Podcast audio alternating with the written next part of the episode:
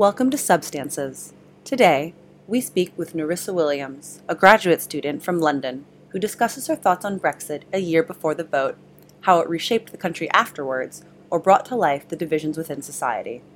This podcast is broken into two sections. This week, we discuss and cover the situation of England and what it looked like heading into the election in 2016, from the societal makeup to what it was like being surrounded by only like minded people. Then, after the vote, she talks about how shocking the outcome was and how it created an understanding of how deeply polarized the country really was. Nerissa not only talks about the personal impact Brexit had on her, but also the strategies that the Leave campaign used. Nerissa also notes the importance of how voting can have a shocking outcome, but with that comes the notion that voting is growing more and more important.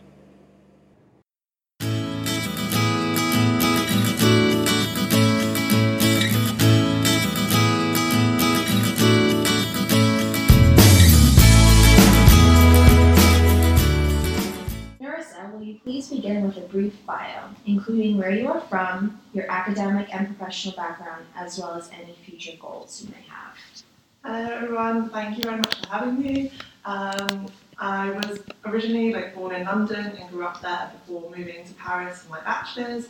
I studied French studies with history three years um, and then came here in October of last year to do my master's in international relations and corporate diplomacy which is why I met the lovely substances team. Um, currently, I'm looking forward to doing an internship in India over the summer, working with uh, local governance projects in Rajasthan. Um, and my future ambitions involve um, working with NGOs and hopefully writing a thesis about how different state and non state actors interact on the global scene. Wow, thank you. Um, so, so far, 20, 2017, like the second half of 2016, continues to be largely shaped by votes that are transforming the political landscape. Brexit was the first of these events to really shock the world back in June 2016. To quickly review what Brexit means to our viewers, uh, Brexit involved members of the United Kingdom voting on a referendum to leave the European Union.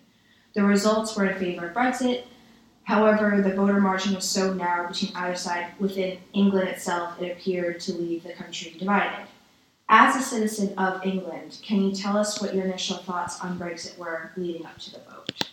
I think before the vote, I wasn't surprised that there was going to be a referendum because that was um, part of David Cameron's argument getting into power that he was going to hold a referendum on whether the United Kingdom would stay or leave but I was surprised at how aggressive the campaign was, especially on the side of Leave, and the fact that they were able to get away with kind of using messages that claimed that leaving the European Union would give so much more money um, to the NHS, for example, our National Health Service. Um, that was something that really shocked me, and it almost made it easy to see why some people would be seduced into voting for Brexit. Okay. Did the NHS stand behind that also, or was that something like that just politicians were campaigning campaigning on that behalf? Well, the thing is that the NHS at the time were fighting for um, better rights and better pay, but because they weren't, they're not directly involved in how the service is funded. It's the government who decides about funding. So the NHS themselves obviously would have been very happy to accept an increase in funding to the service, but didn't have direct control over whether or not that would happen, depending on the Brexit vote. But no spokesperson came out from the NHS and was like, this is not true. Not that I'm aware of, because I suppose they're not directly in control of the budget. It's the government in Westminster that controls the budget and how it's spent.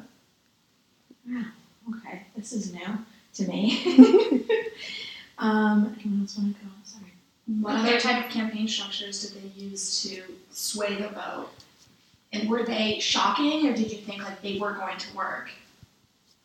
I think they were quite shocking, but they, the two different sides of the campaign used very different tactics. I think one of the mistakes that the Remain campaign made was in the fact that they really focused on the economic argument on a large scale and the kind of long term impact that leaving the EU might have on Great Britain, but that didn't necessarily connect with people in the same way that the Leave campaign did. Um, Nigel Farage, in particular, was very outspoken about the benefits that it would have for the kind of everyday working man leaving the European Union. They really appealed to um, kind of the working classes and to the idea that we would have more sovereignty and more freedom to decide our own laws outside of the European Union, um, which is something that the uh, Remain side focused on a lot less. Okay, so because you were living in Paris during the time of the Brexit, Brexit vote, can you comment on the climate of Great Britain? Of course, from a uh, person who's from there, but is on the outside. And do you think your experience and perceptions were any different from those who were in Great Britain at the time?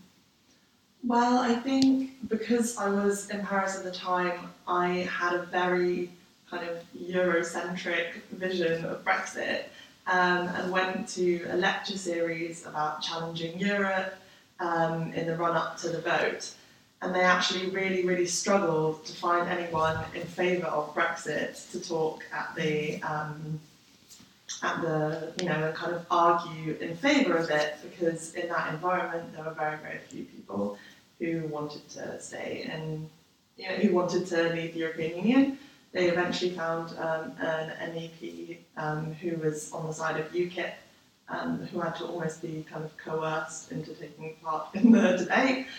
So I think in that environment, most people were very much in favour of remaining in the EU. But going back to London, I think I probably had an atypical view of um, opinions on Brexit compared to the rest of the country. Because the constituency where I was born um, voted like the second highest in favour of Remain, only after Gibraltar, um, which meant that I think I was constantly surrounded by people, um, you know, handing out stickers saying I'm in the European Union, and there was very little like active campaigning from the other side in that area.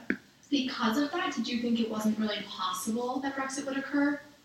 I thought it was possible for the Leave campaign to do very well, but I wasn't. I don't think I was quite prepared for how they will, how well they would do, and the fact that outside of London, so much of England would vote in favour of Leave. What was the kind of attitude to um, Brexit and the lead up to the campaign in other countries? So, were you like looking at foreign media what did you see? I mean, in, in Austria, we had our um, elections for the federal president, and um, the right wing campaign really used the Brexit a lot to say that we have the Brexit, which also was a very nice, similar term for Brexit. So we should um, also leave um, for Europe. They really used it a lot. As an American living in Germany, we kind of, at least like in my expat environment, we kind of took it as a joke you know, to be honest, like we were like, this will never happen. This is absurd. Like I know friends that took like, you know, bets with other friends that were like, this couldn't happen. Like, you know, of course, like the Leave campaign can try, but we thought like not to be insulting, but like people in Britain were like smarter. It's true at the beginning. Yeah. No one believed that this this is true, and then there was a shift. Mhm. Yeah. Yeah, So the night of the election. It was a total precursor to the Trump campaign and Trump election Mhm. because everything was a joke. And I think the Brexit was the first thing like, oh, this stuff can come, this it can happen. And yeah, I had a, a girl on the track team with me who was from the UK, and she was like, "Yeah, no, it won't happen. We're all gonna, everyone's going to stay in the EU. It, it's everything that is in the EU outweighs everything about leaving the EU. Such a small percentage actually want to do it, and then after it occurred, it was it was kind of just like, It was shocking. wow, wow. No, it just comes as a very, very big shock. Yeah. So you would say it had polarized your environment. Well, it depends on how you define my environment because I think my immediate surroundings and the area where I'm from wasn't really polarised at all. It was very much in favour of remaining. But the environment of Great Britain in general, yes, very much so. Can you remember when you were in France how the media um, covered the topic? Was it rejected? Was it more in favor of Brexit, or was it very against it? How did your professors um, at uni talk about the um, topic? Well, in general, nearly everyone that I spoke to was very much in favour of remaining I could see, you know, like France is one of the founding countries of the EU and have a very pro EU standpoint, which admittedly has been questioned with the kind of Marine Le Pen um, elections recently, which luckily um, she did not remain victorious. But I think in in the press, especially, Brexit was seen as a threat to the integrity of the European Union.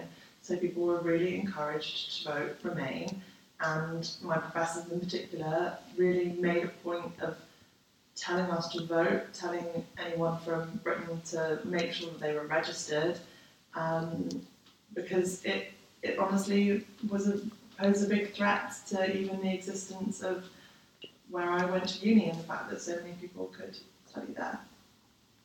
Okay, so what was your reaction the moment you heard the news? Like what what was going through your mind when you read the headlines or you saw the results of the referendum? Well, I was incredibly shocked and I was also very disappointed in my country because I felt like I came from a place of tolerance to other people and where like respect was valued because a lot of the rhetoric around the referendum campaign became about immigration. And I thought that in lots of ways we were a more tolerant country than the referendum kind of shows that we were. It was also really sad in the weeks after the election to see the kind of xenophobic um, attacks becoming more and more prevalent across the country. And I think it said something very sad about the state of Britain, which honestly made me feel a bit ashamed to come from there for a while. So, looking back on the vote, what do you think had a greater impact? The refugee crisis and the and its EU distribution system or concern for the economic state of I think it's really a combination of those factors, and that we have to see the refugee crisis as part of a larger discussion about immigration and fear over people kind of taking British jobs, um, which is a fear which is largely misfounded because it's been proven that the NHS, for example, could not run without the migrant workers that it currently has. Um, I think another problem is lack of education in the UK around politics. For example, like here in Germany, most of the time in high school you have to learn about politics, and that's something that we do not have in the UK. And even our education about history is very much oriented towards kind of British victories in the First and Second World War, and in our nation as a kind of conquering empire rather than a country that now relies on international organisations and really benefits from them. Um, so that's something I think was a bit of a shame.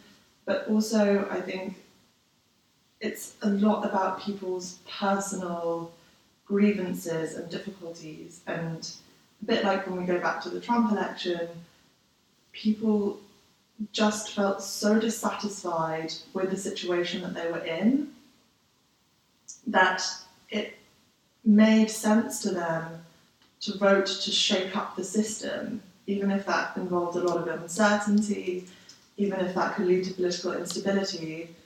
If that's better than the than the present system, which is failing them, then then that's something that they'll do. And I think we also really ignore the benefits that the UK has in being part of the European Union. Like when I was living in France, I got a housing benefit just because I was a student, got given 116 euros a month for three years by the French government just for the merit of being an EU citizen living there.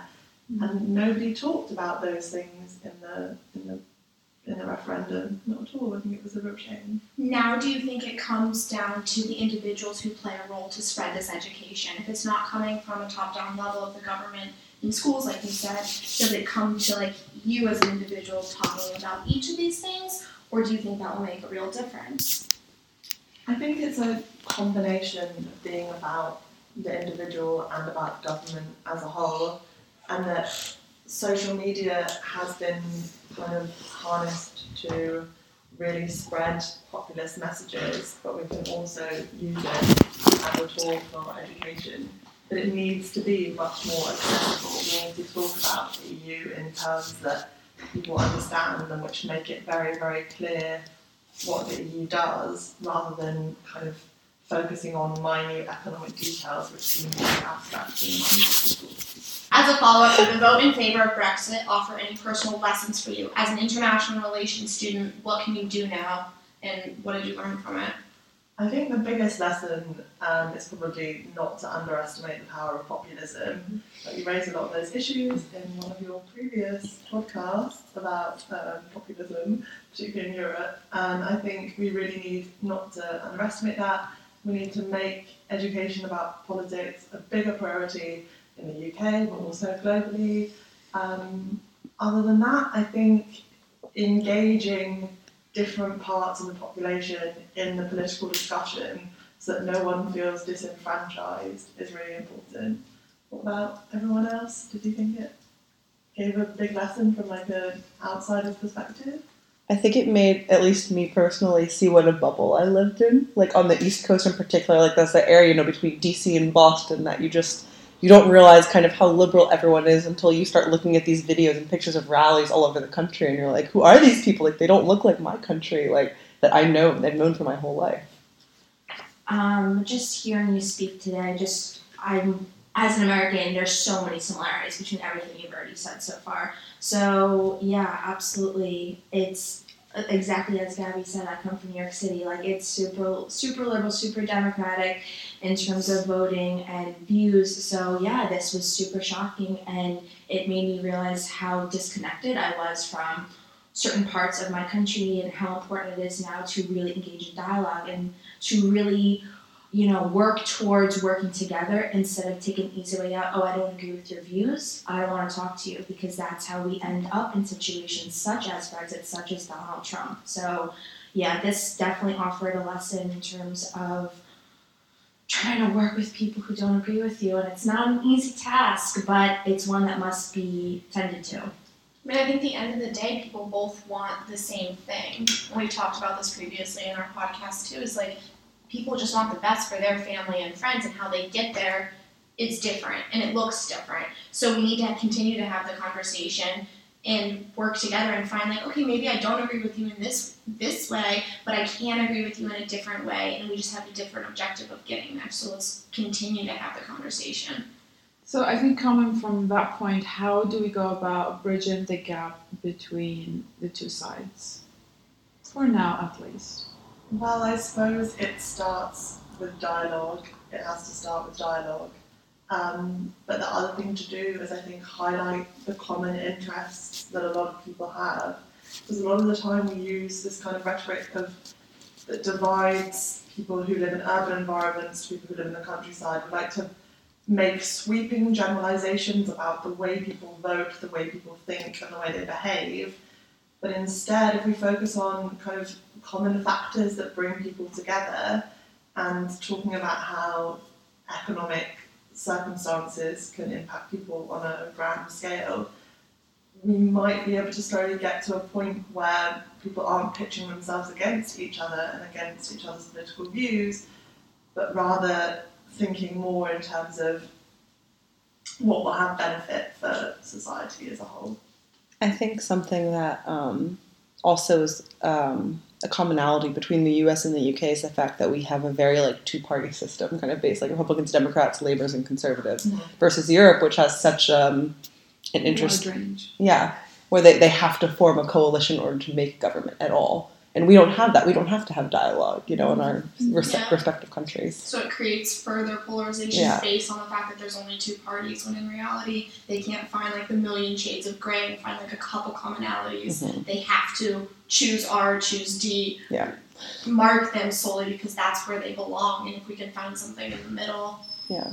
But do you think that the very complex system of the European Union also led to the Brexit vote because people didn't know what to think of the EU and what it actually does? It's it has all the websites it provides all the information, but people don't know how to um, digest all that information. Do you think this, like an average, I don't know, working class man or someone who is not in politics or in international relations may not grasp the content. Yes. That's why they criticize it because they don't actually know what they're doing. Definitely. I think we're very stuck in our electoral system and the way that works, and most people have an understanding of it. But like you say, it is very different from even, you know, other electoral systems elsewhere in Europe.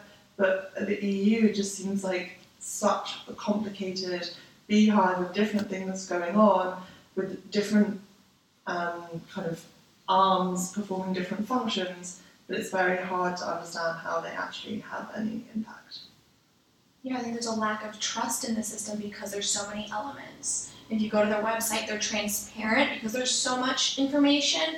But it, I think you make a huge, a great point that it's too much almost. It's not broken down and very It has to be more concise. Exactly. And when that happens, when you hear of someone running for office such as Donald Trump, make America great again, you can understand what that is. You don't even know what he means, but you know what every word in that phrase means. So it makes that much more attractive. Oh, I know.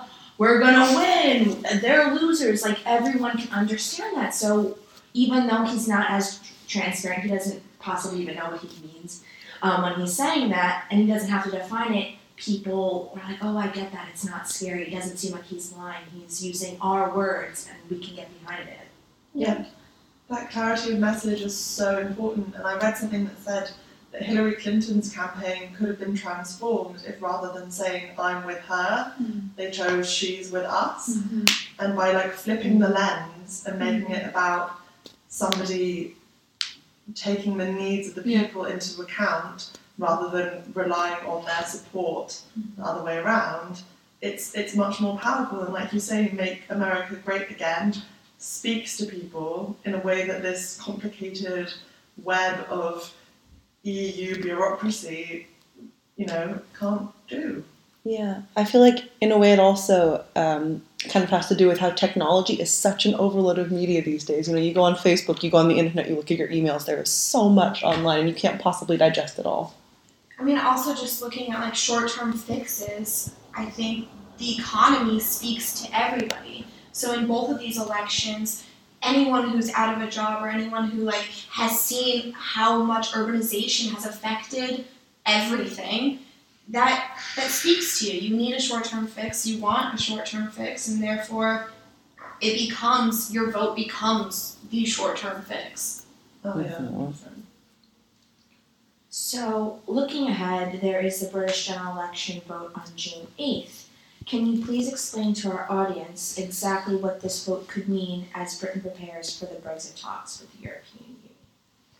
Well, this vote is already very controversial because Theresa May called a snap election for June 8th after repeatedly claiming that she would fulfil her full term in government. Um, so it's already brought around a lot of instability and confusion.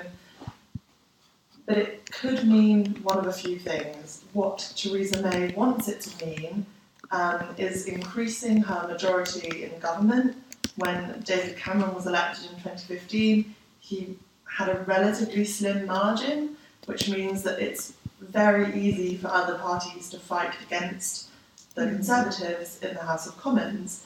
But what Theresa May is hoping is that having secured the Brexit vote, she will get more people behind her and be able to better secure a mandate for pushing forward her kind of Brexit plan. She describes herself as the Brexit candidate.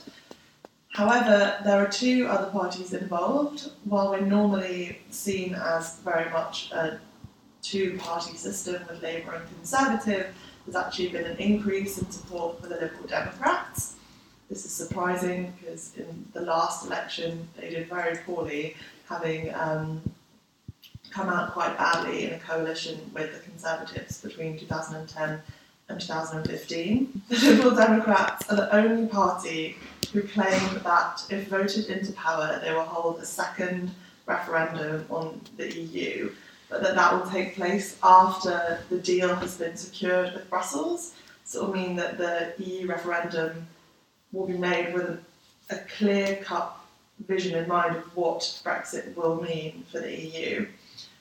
The Labour Party um, is taking a slightly different stance again in saying that they want to um, will go ahead with Brexit because a lot of their voters, especially in the older age brackets, were pro Brexit. They'll go for a softer Brexit than Theresa May is proposing, which means um, potentially more freedom of movement, for example, and they still want access to the free market.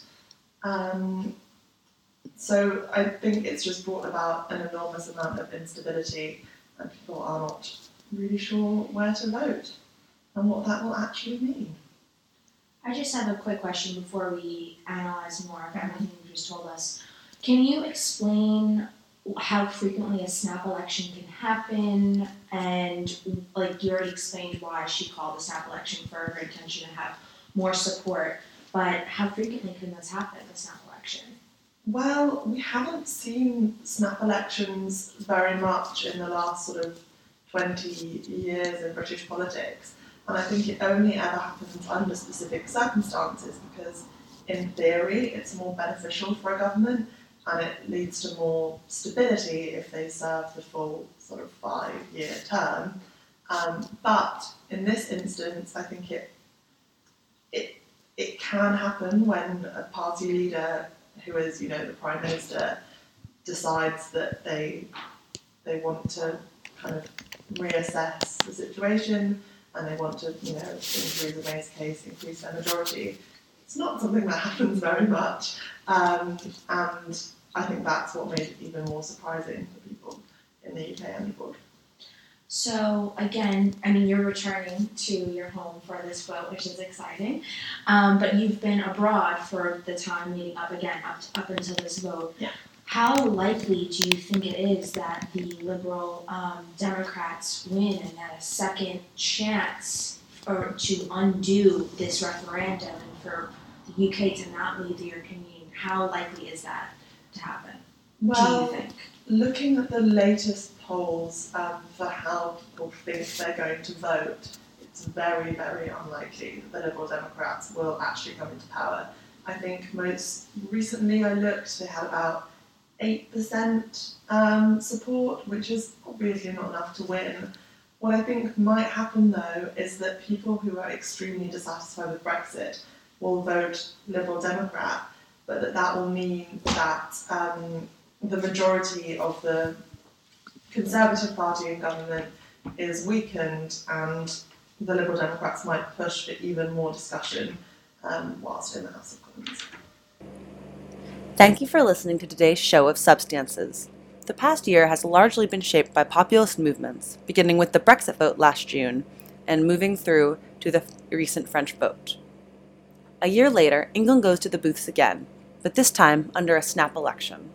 This vote has the ability to sway how England heads into the Brussels agreements that will outline what Brexit will look like. Stay tuned, as next week on June 7th, we will post the second round of this interview with Nerissa about the vote and the future of England. If you have any comments or questions, feel free to write to us on iTunes, through our email at dosageofrepartee at gmail.com, or through our website at www.sub-stances.com.